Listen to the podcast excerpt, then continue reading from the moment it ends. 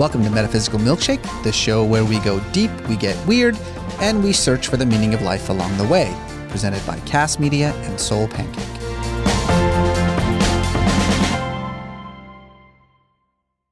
Hey there, I'm Rainn Wilson. And I'm Reza Aslan, and I'm trying to be a better man. Doesn't that mean you're just trying to be a better person? No, no, I mean literally, I'm trying to be a better man. Like man. Like a man man. Like a man man. I mean, I'm not saying I know what that, that actually means. Well, let's find out. Let's ask a woman. Perfect.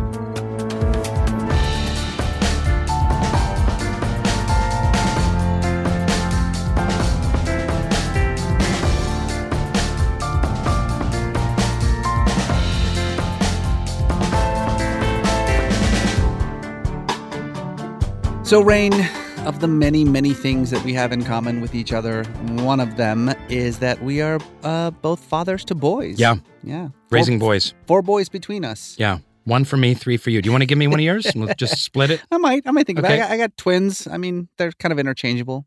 You can have one of them. Don't they hit on each other a lot too? There's a lot of punching. a lot of punching in my in my family. No, is that boys. so? Is that uh, you know we're going to talk about toxic masculinity and manhood and stuff like that?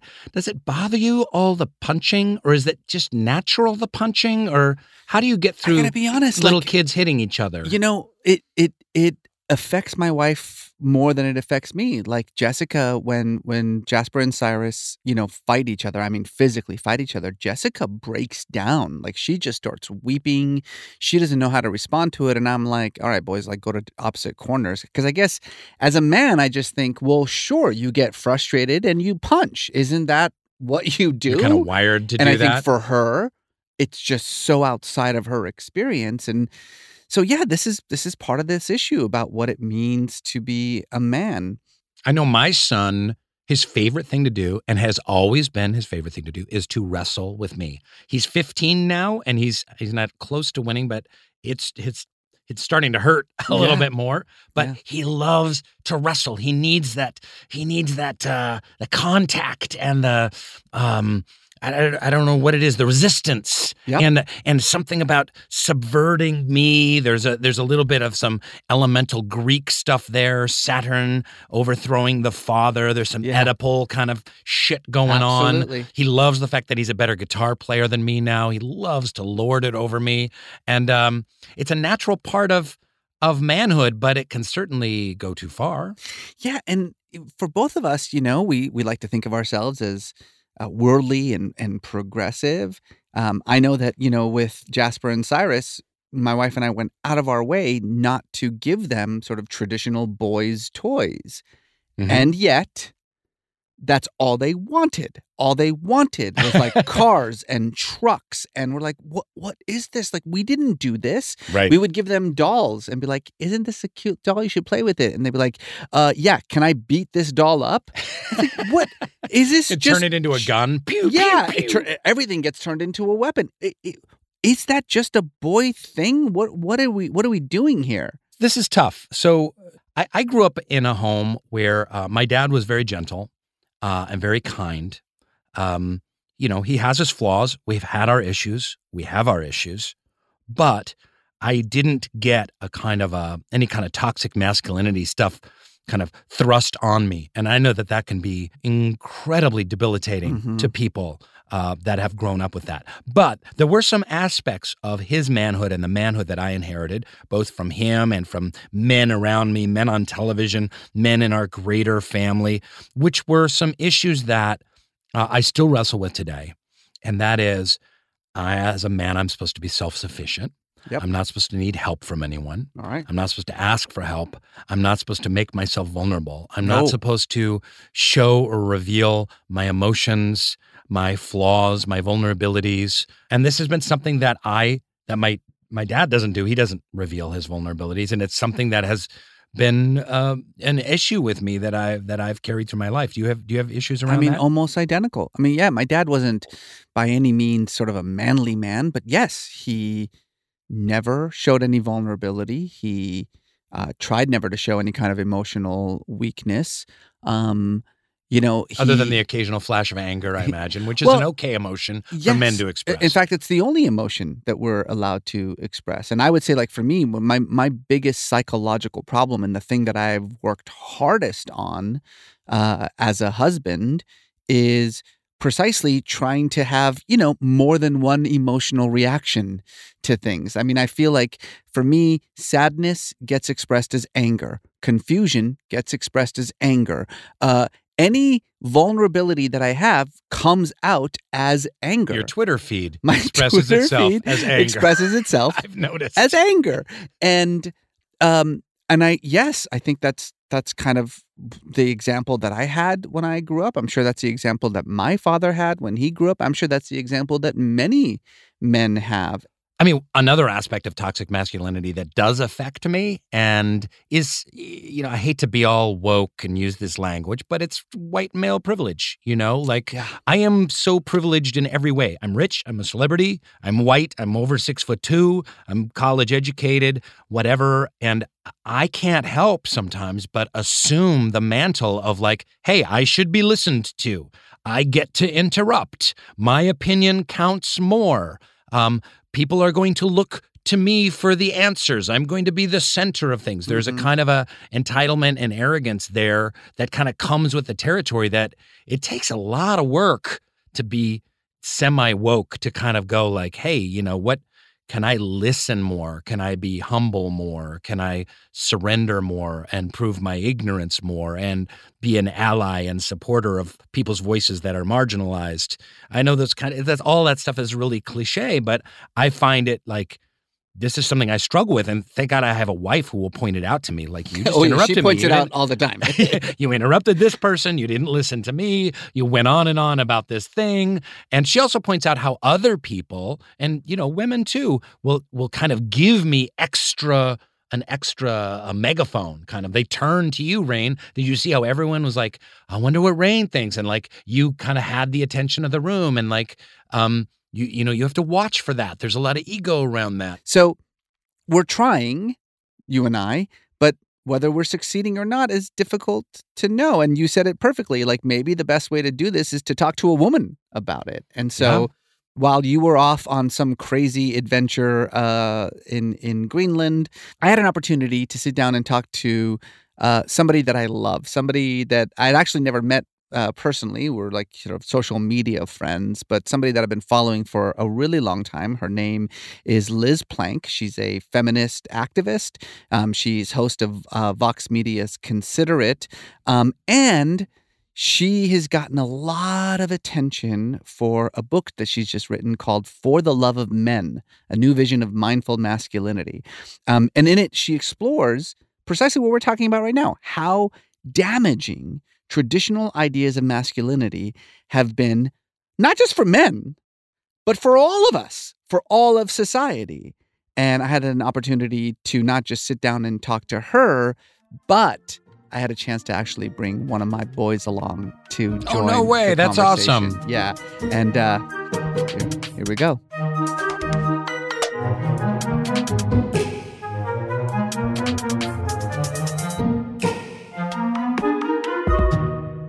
Have a master's in gender theory and I've been thinking about this stuff for a very long time. But I started realizing that often the rooms uh, that I was in, the progressive feminist spaces, which were amazing and where we would have incredible conversations, um, were there were kind of like half of us missing in those conversations. And the main people who were kind of, uh, you know, really uh, the problem Yeah. or responsible weren't for a lot up. of the, yes, there was, there was, there seemed to be an, an imbalance there. And I, yeah, I, I joke that we would just, you know, always like wave to the guy in the back. And you've probably been that guy in so many of those rooms. And we all go, thank you for being here. Thank you for being an ally. Um, go talk to men. And clearly that has not worked uh, so far.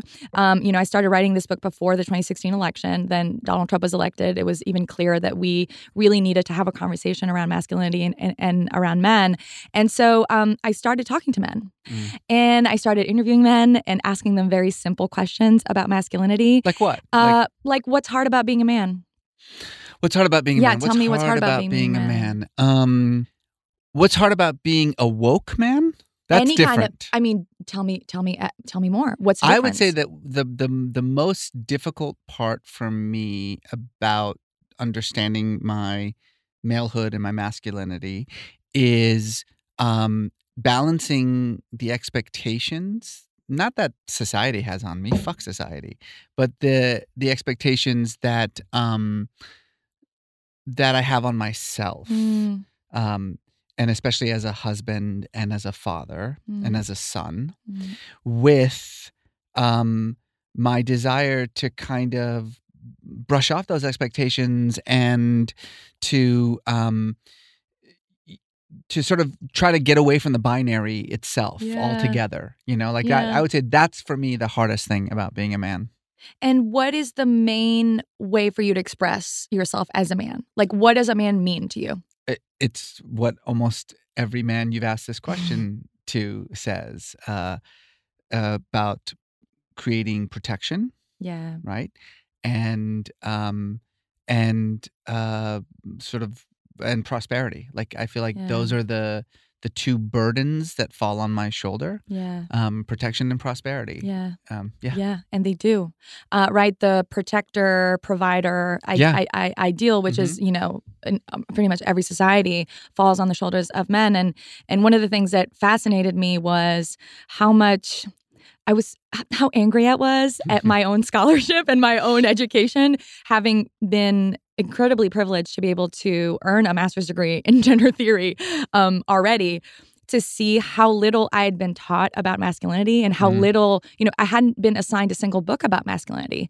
And what you're talking about in terms of the provider protector model um, is actually in, in- increasingly correlated with increasing amounts of suicide amongst men, right? Mhm. So in societies where more women work, for example, where there's more gender equality, it actually protects men from from suicide attempts and and, and, and dying from suicide um, during times of economic hardships. So you really see during times of recession, 2008 recession, or across Europe, Yeah. um, we really saw an increase in male suicides and feminism right gender equality female empowerment is actually can be an antidote to uh, these increasing levels of male suicide because women are sharing those responsibilities too and then we're all providers and we're all protectors Mhm. and this year, I'm going to provide in a more financial way, and you're going to provide by being there and like right making sure our kids don't die. Yeah. um, and th- those are obviously equally important, right? The person who pays for the book is just as important as the person who teaches the kid how to read that book. Mhm, And mhm. actually, just buying the book without having someone being able to teach it uh, is useless. And so, we have to expand these definitions of how we all are providers and protectors, so so that you're able to still be a man and not have to prove your masculinity if you're not able to achieve those expectations that are truly ideals that that that aren't always possible for all men to achieve. but to this point of the notion of expectation it's Mhm. funny because I I had to stop and think to myself, you know, are the expectations that I have of myself as a man do they are they forced upon me by others? And the truth is, is no, not really. I mean, I Mhm. like to think that they're not. But you say something that's really interesting, which is that women are born women, but men become Mhm. men. Right? It's like we're Mhm. not born men, we Mhm. have to like become a man. And so there's something that about having to earn that Yeah. status. Yeah. And then the, the the moment that it becomes a thing that you earn, it can also become a thing that you can lose. exactly. Right? And so there's this anxiety about um, first of all, achieving this thing, which is un, undefinable and, Mhm. and vague Mhm. and um, and hard to def, hard to sort of uh, understand Mhm. anyway, and then recognizing that that thing can be taken away from you. yes. Um, and maybe that's where some of this anxiety comes from, Yes, and right? it starts very early, right? And so that creates so much shame, right? And repression of if you show if if, if you show weakness, it's not that there's something wrong with society, there's something wrong with you. yeah, And you're to blame. And not only are you not supposed to feel that, you're not supposed to talk about it. And so a lot of men and and you know, I talk a lot about male shame in the book and the most amount of comments I've I've received and like, you know, messages and you know, men particularly sharing with me um is is this has been able to put a language on something I've never been able to understand, or no therapist has been able to even help me understand. That um, there's this there's this shame spiral Yeah. that not only yeah makes you feel like well then you're not a man. Then if you're not a man then not you're not worthy of connection. You're not worthy of belonging. You're not worthy of being uh you know in a partnership. And so it creates this cycle of isolation. And actually what the research finds is that when men experience uh, this shame and women experience shame too right? Of course. Um, but when men uh, tend to experience the, this shame they either do two things. One is isolate so further withdrawing um, and the other one is masculinity restoring uh, Right. activities right Yeah, so yeah, lashing prove out. exact Mhm. proving it right Prove it. Mhm. you took it away from me i'm going to prove it and if we live in a society where the way to prove that you're really masculine is to grab women by the pussy Mhm. is to have a lot of guns is to be dominant talk over the other people be violent be aggressive um, of course we end up with a mass shooting in every Right. every day in this country. Of course we end up with rising suicide rates that are you know in a state like wyoming for example where the rate of suicide is the highest in all of this country.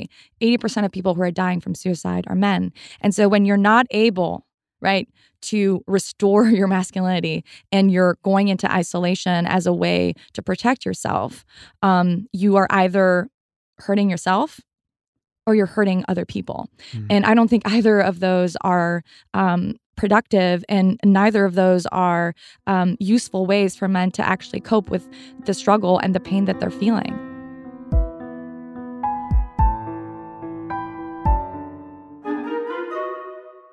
Hey, milkshakers, Rainn Wilson here, and listen.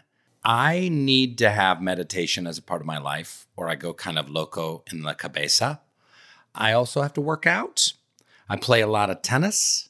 Hydration has to be a priority. So, one stick of this liquid IV that I've been trying recently in 16 ounces of water, it hydrates us faster and more efficiently than water alone. Oh, come on. Why do we need to put flavor in water? But whatever. I'm going to try it out.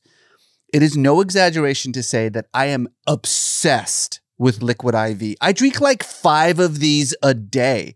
I actually have a bowl in my kitchen full of all the different flavors. There's like strawberry and there's guava.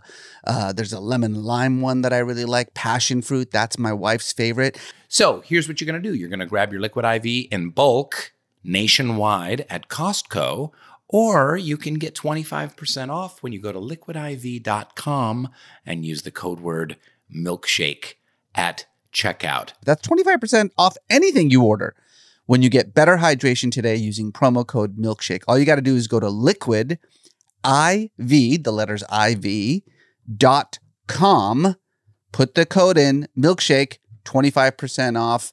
I'm telling you, man, I feel a million times better now that I'm actually hydrated instead of basically substituting coffee for water, which is what I normally do. Healthy snacks have a very bad reputation for a good reason. Most of them don't taste very good, and they don't fill you up, and they don't satisfy your cravings. This particular episode of Metaphysical Milkshake is sponsored by Munk Pack, who makes snacks that taste like great tasting sugary treats, but with one gram of sugar or less. They're only 150 calories and they're great for anyone who's following the keto lifestyle. And they're also the perfect snack for anyone who's just trying to eat better or cut back on sugar and carbs without sacrificing taste. I've got right here on my desk right now the coconut cocoa chip. Man, this is. I mean, I, I like a lot of these flavors, but the coconut cocoa chip, I can't say enough about. I'm going to open this up right now. I'm going to eat it while Rainn talks. They've got that perfect balance of sweet and salty, and they've got a crunch from whole nuts and seeds, but they still manage to be soft and chewy. You just try them. Trust me, you're going to love them. They come in delicious flavors like sea salt, dark chocolate, caramel, sea salt, and my very favorite peanut butter, dark chocolate. Try it for yourself. You'll see. We have a special deal for our listeners. You get 20% off your first purchase of any Munk Pack product. All you got to do is visit munkpack.com and enter our code milkshake at checkout. And I just want to say, yes, it's gross that I'm talking with my mouth full, but what am I going to do? I love my Munk Pack. Munk Pack is so confident in their product, it's backed by a 100% satisfaction guarantee. So if you don't like it for any reason, they'll exchange the product or refund your money, whichever you prefer. So to get started, go to munkpack.com. That's M U N K P A C K.com. Select any product, then enter the code milkshake at checkout to save what? 20% off your purchase. Munk Pack, delicious, nutritious food you can count on. And we thank you, Munk Pack for sponsoring the podcast.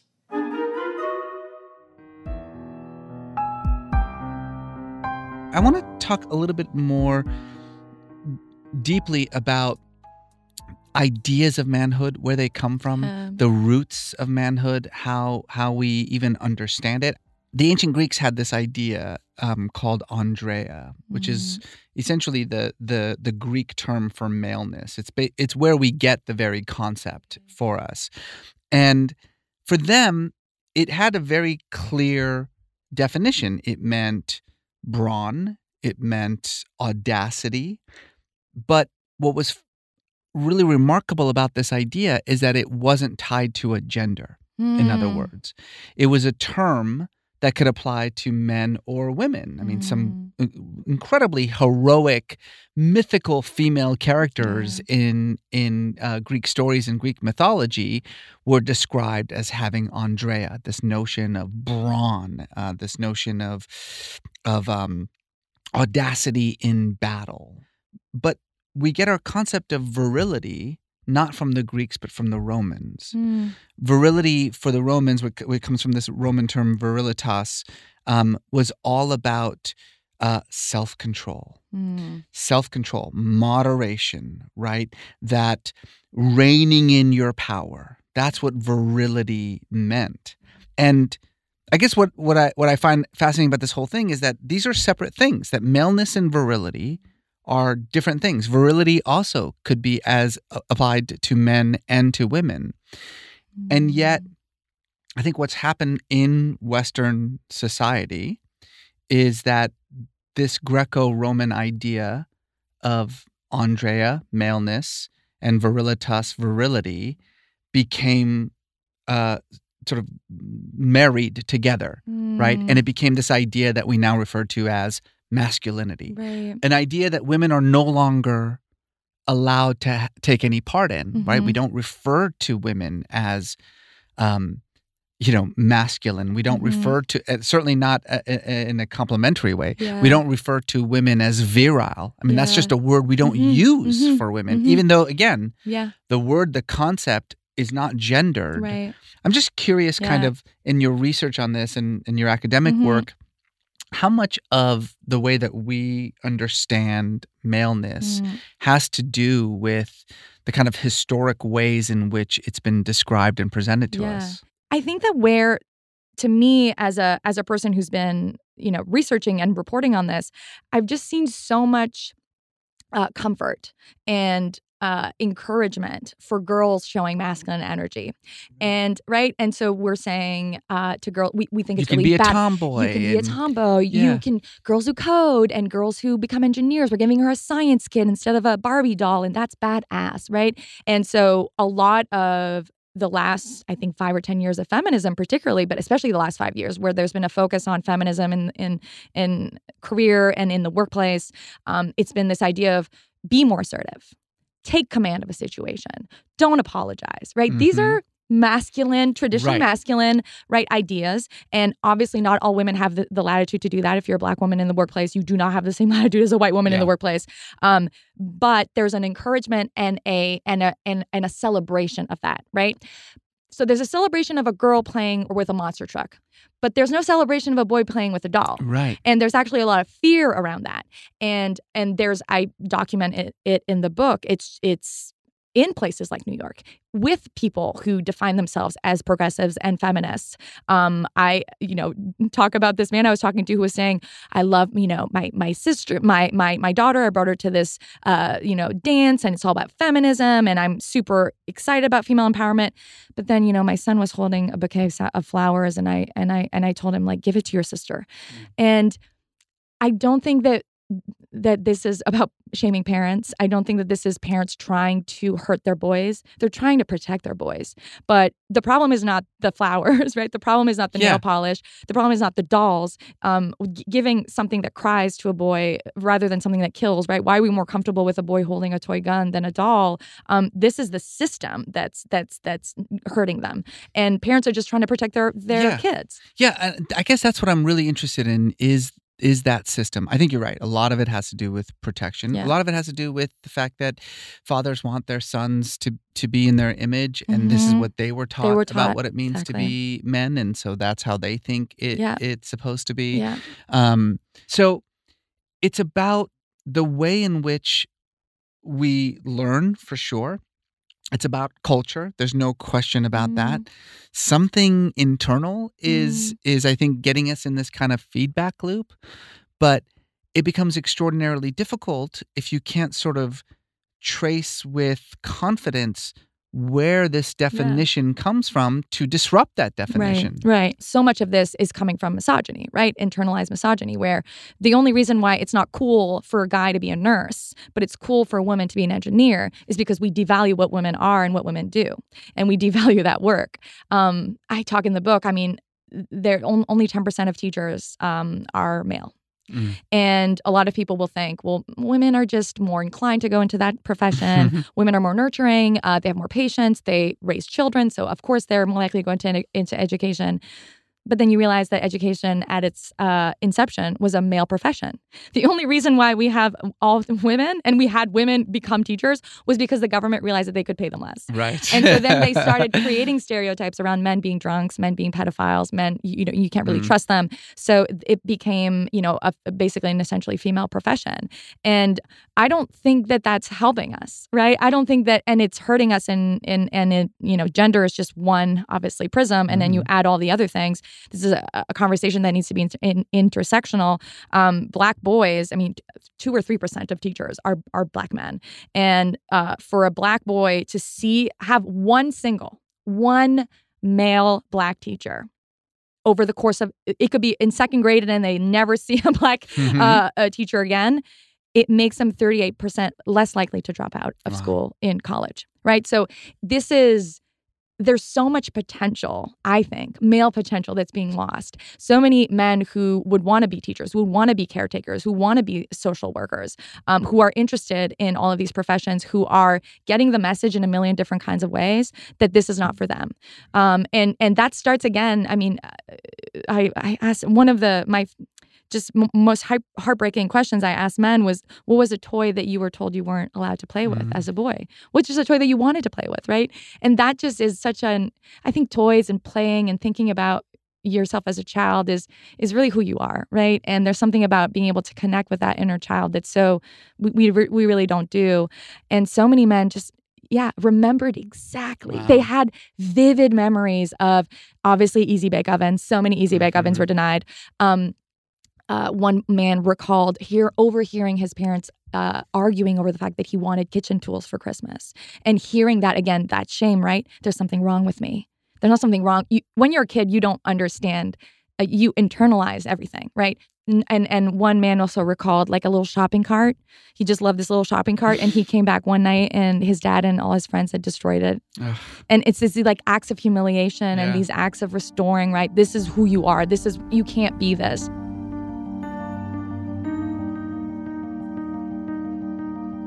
So I, I thought that instead of keeping this in the in the more sort of theoretical Yeah. uh, conversation about what it means to be a man and and how to to raise young boys into men, I would just ask my young boy. I love this. So uh, I'm seeing a one third of my, mic one of my many sons, one of my many many children. Hey, Cyrus. Hi. Hi. Would you mind joining us for a little bit?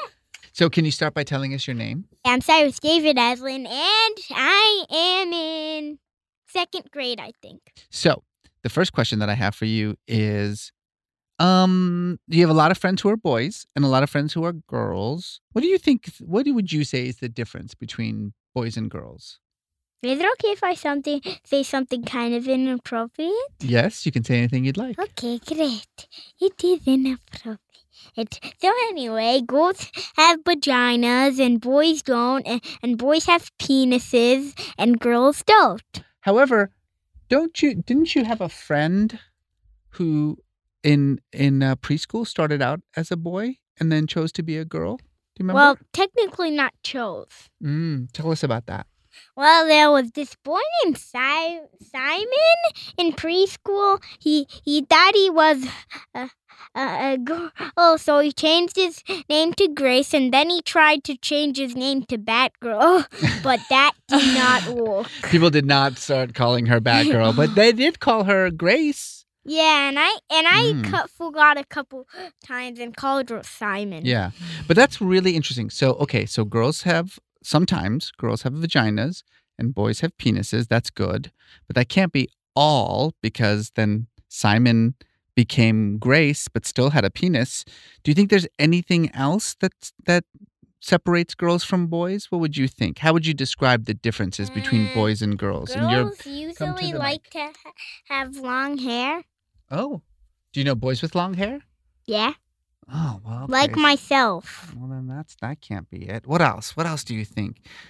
I have no idea. Yeah, neither do I. That's exactly that's what Liz and I are sitting here trying to figure this out. We Yeah. uh, we needed your help. Um, are there things in your mind? So just your opinion.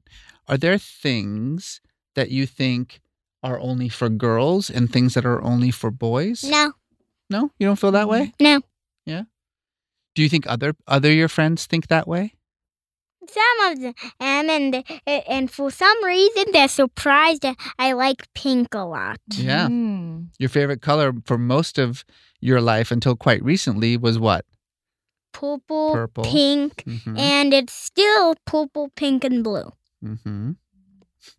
Especially blue, cause like I think bl- I th- I like the I like I like blue jelly beans. I like the color blue. Mhm. I like basically a lot of things blue. So, has anyone ever told you boys don't do that when you've tried to do something? Well, maybe once or twice, but not technically. And what were you doing? Um, I don't remember anymore. You don't remember. Um, sometimes I've noticed that some of your friends, uh, like at school, when they play games, they play kind of violent games, don't they? Yeah. Can you tell us a little bit about that? Like, what kinds What- of games what- do they play? Oh, I'm basically the only one in the school who never ever plays violent games. Wow. Jeffrey, who's now in my class this year, uh, last year used to play to play a game actually about snipers Ugh. and guns. And and, and you and it goes like this: you you, you un, unlock treasure chests, and there's snipers and guns in them. How come you don't like those kinds of games, honey? Cause you're mean. Yeah. Do you think that those are games that mostly boys play, or do girls play them too? Hmm. Pretty much mostly boys. Hmm, how come Puss- you think? Um. mm, I don't know how to explain it. And what would you Eh. say to um, a boy who feels like he can't do certain things because he was told that boys don't do that? What would you? Because you you don't listen to those. How would you? What advice would you give him? I would give him to. I would give him advice like, um, don't listen to who, whoever this guy, that guy is who's being mean to you. hmm And what if he says, "Well, it hurts my feelings. I feel like I should just do what he says." And you help him out. Oh, that's interesting. So help out the person who's being mean. Maybe there there's No, something wrong with them. help. He- he- Help out both people. Yeah, that's very true, right? Because both people who are hurting Mhm. need some help.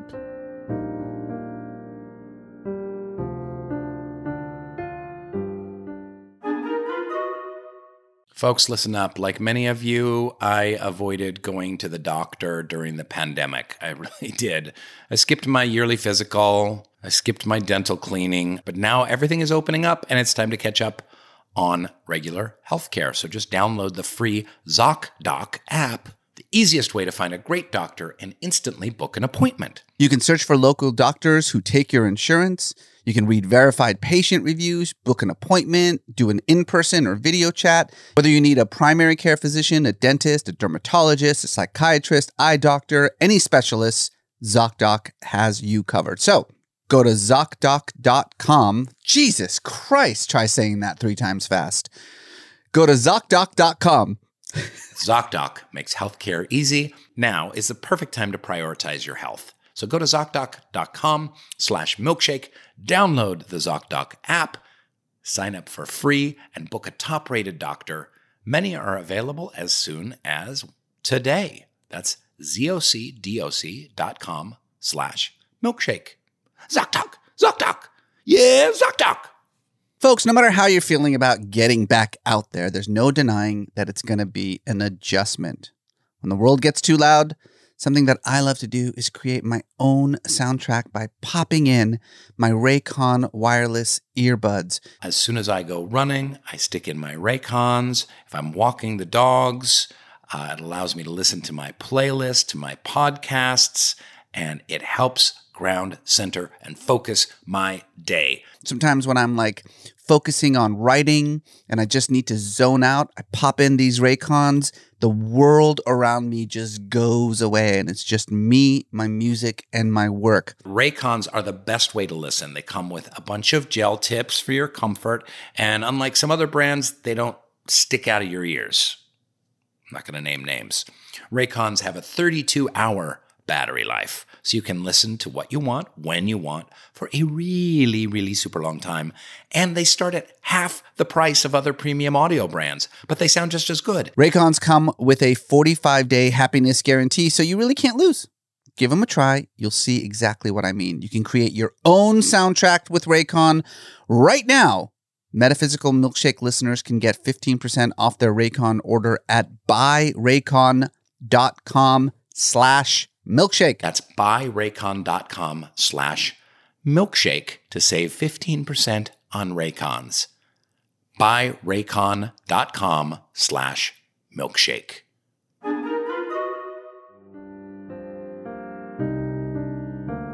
I think Cyrus indicates a really interesting trend, Mm. which is that our ideas of, of masculinity and our expectations of, of men and malehood are shifting pretty rapidly when it comes to Yeah. um, generations. So, only 22% of men under the age of 30 say that they have a positive view or a very positive view of masculinity. Mm, Um, 29% between the ages of 30 and 44. mm, But then once you start getting a little bit older, right? Once you start getting to 45 to 64, mm. it's 41% of men. At 65 and older, it's 48% of men. Um, so it does seem like men are increasingly um, ambivalent Mm. about masculinity and everything that that comes with it. So do you have hope? Do you feel like you know things are changing when you look into the future? I mean, minus again Mhm. the you know the pussy grabber in Yeah. chief.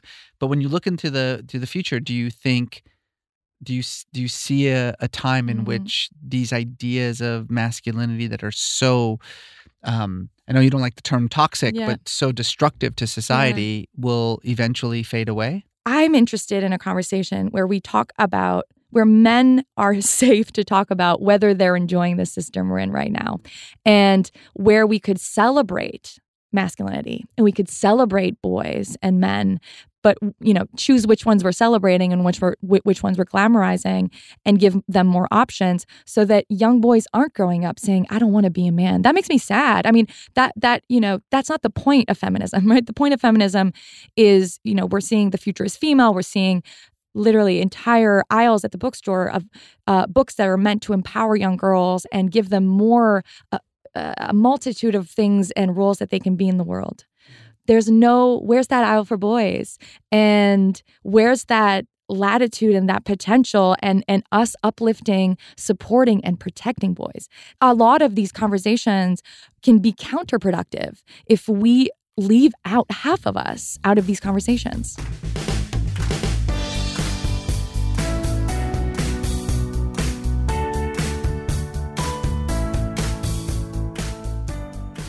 Okay, lightning round. Yeah. When do you feel most connected with the universe? Oh God, that's such a good question. I want to say I feel most connected to the universe when my actions are aligned with my soul. Oh, That's good. That's good. What is one thing that you hate? I hate hate. I really do. It's the only thing I let myself hate. What's one thing you know for sure? I mean, I want to say the one thing I know for sure is that I don't know anything for sure. What gender is your soul? It's just purple. I don't know what, what gender that is. And then finally, what is your life's big question? I think a lot about why am I here? Hmm. You Why am I know. here? That's a big one. Liz Plank, we love you. Thank you so much for the love of men. awesome book. You're an awesome person. I love and you. Thank you so Thank much for all that you're doing. Thank and you for everything that you're doing. thank you for being so sweet to my boy. I can I become your baby? Do you need a nanny? Um, because I will. I just want to eat him up. Um, Yeah, what he's a pretty lovely, lovely, lovely soul.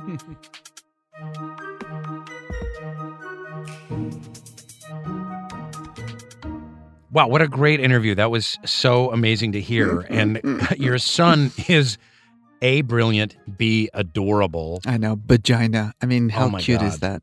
Uh, what so what what was that like hearing your son engaging in this conversation? Yeah, thank you for for asking that. Um, I left that recording studio and and it was great because Liz was so she was just so praising of the way that I had you know raised Cyrus, and I don't know there was something about having a, a, an objective person, and particularly a woman, and particularly somebody who's you know studying masculinity, basically look at me and say, you know what, you're doing a pretty good job. It made me feel so good. Because it is a struggle as we've talked about it is a struggle. I mean there are there are moments where cyrus shows vulnerability and i have to keep myself from saying don't be such a baby don't you know Mm, why are you reacting that way you're Mm. overreacting you know you're Mm. being too emotional which is all the things that i was told mm. right Mm. which resulted in this you know Shaming. this garbage human that I am now. Um, and I feel like I I felt like, wow, maybe I'm doing an okay job. And what does it mean? I think truly what it means in the end is this notion that as a dad, what I'm meant to do is allow my son to just simply be the fullest version of himself Mm, to not mhm. try to make him be something else other than he is because Mm-hmm. he is just naturally vulnerable and emotional and and I guess my job is to just simply not stifle that. You know, that's the best thing I could do as a dad to a son. And who knows what the vision of what masculine or the male role is going to be 20, 30 years from now. That'll be really interesting to see where this goes. Yeah. It's changed so much from now from when it was in the 1950s. I don't know. Something to think about. Okay, Metaphysical Milkshake fans, it's time for your favorite segment of the show and ours when we get to listen to listener voicemails. Yay! Uh, listen, a lot of you, a lot of you guys have a lot of questions yourselves, and you got a lot of answers to the questions that we ask. It's very easy to join us on the podcast. You could go to our SpeakPipe, speakpipe.com slash metaphysical milkshake. Uh, leave us a voicemail based on one of the questions that we're asking. Or if you want to actually come on the show, like be with me and Rainn, it's so easy. All you got to do is leave a rating and review on Apple Podcast telling us what your life's big question is or answering one of our big questions. Take a screenshot of it, tag us on Instagram at Metaphysical Milkshake, and the next thing you know, you're chilling with me and Rainn. Yo! Easy.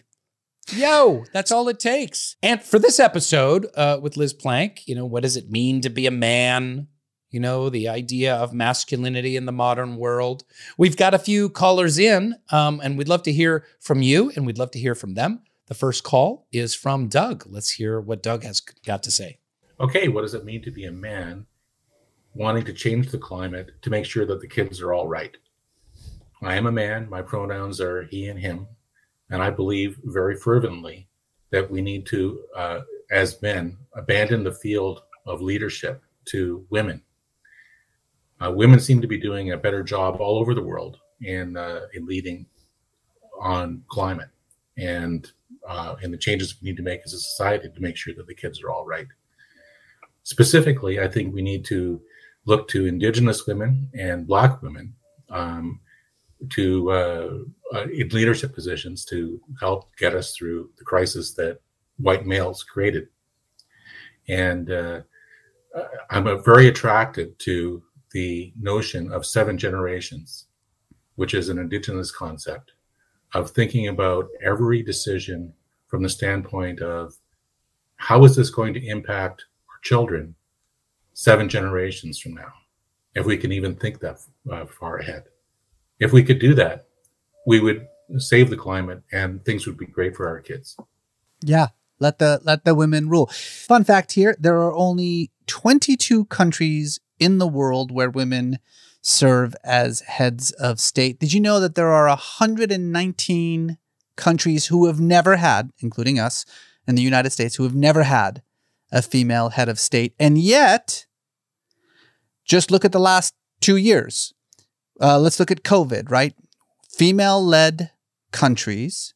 Yeah, New Zealand. Like New Zealand, but other female led countries as well, overwhelmingly had fewer deaths per population uh, and handled COVID better than male led countries. So, you know, Doug's not just uh, fucking around here. He's he's absolutely right. We need to have more women in leadership roles. We need to give the reins of leadership to women.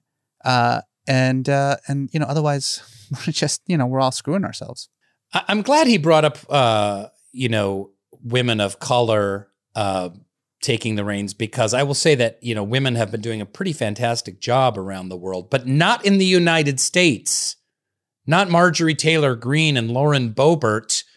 These women are more crazy and more right wing than any guy possibly could be. It's like, come on. But isn't that a to- step in feminism that the women are just as fascistic?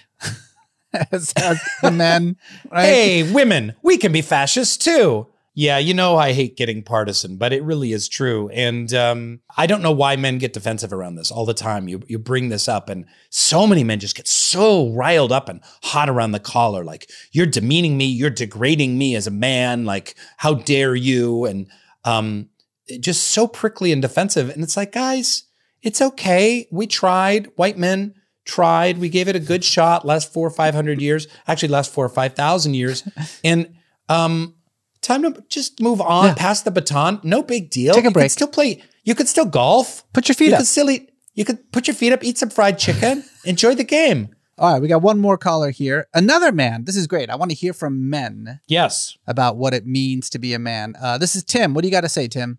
My name's Tim. I'm, I'm a, a, Protestant Christian. I live in Nashville. So because I'm a Protestant Christian, I, it means I look at everything through uh, a biblical lens because I believe in uh, biblical uh, infability um, and inerrancy and things like that. But anyways, um, trying to be fast. Okay. Um, when I was 25, I'm 31 now, uh, was the first time I was really exposed to the idea of, of what it meant to be a man. And a, a former pastor of mine was hosting something called a Great Man event, which was four nights, um, four Tuesday nights here in Nashville, where we talk about uh, what it means to be a man, uh, what, what God has called us to do as men, um, the things that we expect that he expects of us. Uh, and those things were really uh, at a simplified perspective. Um, you know, a man uh, a man does manly things is the word he used, which is providing, protecting, and leading his family. Uh, man tends his flock, which means um, he's responsible and disciplined and takes care of the things that, that he needs to do. And there's a couple others, but um, that was a really ch- a changing point in my life. And um, it was really significant to me, and I would love to talk about it more and uh, be a part of your podcast. I love theology and talking about that and religion, uh, and I've really enjoyed your show, and uh, it would be great to hear from you. Tim, that was very well said, and I know Reza is going to have a lot to say because it has to do with the Bible, which is one of your areas of expertise. Um, I want to jump in. Thank you for that very uh, sensitive and thoughtful uh, question posed through a Christian lens, but really accessible to everyone, believer and non believer alike. I appreciated that very much. Um, I think that the the only thing that I would say is I, I, I say Tim, I say amen to you.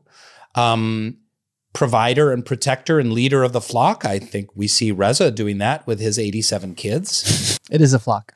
you know, when you think about providing and protecting your flock, um, I think this can often be misconstrued and um, redefined as, you know, men are in charge, men rule, uh, what the man says goes.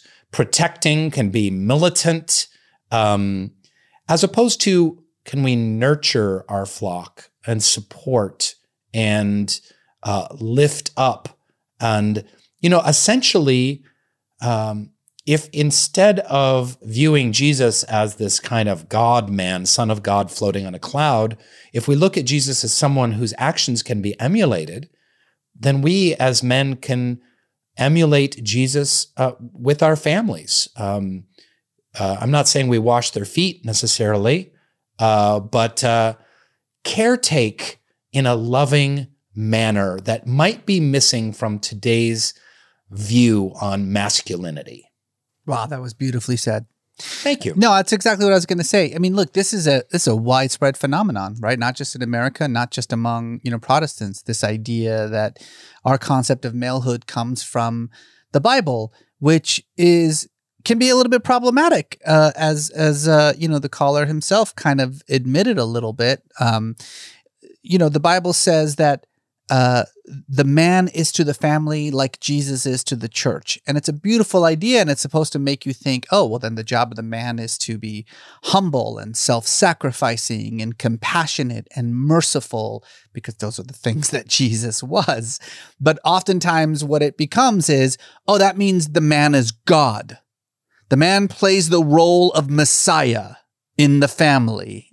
Mm, And mm. that kind of mentality, I think, is prevalent amongst Christian households, you know, uh, not just in the US, but across the world. And, you know, like you said it just right, is that that that can be extremely problematic. And also, let's not forget that when the Bible says that, you know, we should follow God's design for true masculinity, okay, but that was the design of masculinity 3000 years ago. Like the world is a little bit different now and yet we still see it right? That the man is supposed to provide that the man is supposed to protect. Well i mean my wife provides just fine and she protects pretty well you know and it's Mhm. it doesn't make me less of a man to be like yeah it's cool my wife takes care of me that's not a big deal and it also doesn't make me less of a man that i do all the cooking and cleaning uh, in our household because my wife sucks at both. In fact, literally, this woman liter- burned water two separate times. Like she she didn't burn water once, Rainn. She burned water. Wait, now Twice. Jesus did Jesus burned water, right? Jesus, I think he turned water into wine. If my wife oh, he turned water turn- into wine. Uh, I think you're right too in uh, reframing uh, the man's role as protector provider because two, three, four thousand years ago, yes, we had to put you know women were bearing children and raising and nurturing the children and and cooking in the cave, and men were out with the hunt and had the spears and the stronger upper body strength. So that's all well and good, but it's 2021 and we're all watching Netflix. So what does that mean now? Yeah. But great question, Tim. And I loved uh, how you phrased it. And um, uh, I, unlike Reza, would love to see people from both sides of the political spectrum and religious spectrums uh, be uh, commenting and uh, you- con- cons- consulting on these life's biggest possible questions. And you know I'm teasing Reza because I know you want the same thing. You can find us on social at Reza Aslan and at Rainn Wilson, hashtag metaphysical. The show is on Twitter at MetaMilk Podcast. It's on Instagram at Metaphysical Milkshake. And uh, you can include Liz in the convo. She can be found at Feministabulous. So that's feminist, and then add an A B U L O U S. Feministabulous at Feministabulous. And pick up her book, For the Love of Men, while you're at it. Buy it. Do it. Tell your friends to buy it. Tell them right now. Oh, was I being toxically male in that? I was being really like Buy it. Uh, alpha. All of a sudden, maybe that's the Dwight Schrute in me. I don't know. Metaphysical Milkshake is executive produced by Rainn Wilson, Reza Aslan, and Colin Thompson. It is produced by Safa Samazadeh Yazd, Harris Lane, Mick Demaria, Hashem Selph, and DJ Lubel. Kast Media is the production and distribution partner. It is edited by Tyler Newbold. It was additionally executive produced by Golriz Lucina and Dariush Brizuela Nothaft. It was produced by Amy S. Choi and Rebecca Lehrer of the Mashup Americans. Associate producers are Jocelyn Gonzalez, Lindsay Cradawell, Sarah Pellegrini, Mary Phillips Sandy, and Shelby Sandlin.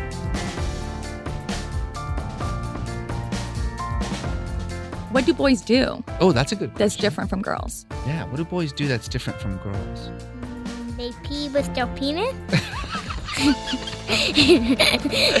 Yeah, all right. That's it. I think we got the penis thing down. I think that's uh, I think that's pretty much. Yeah.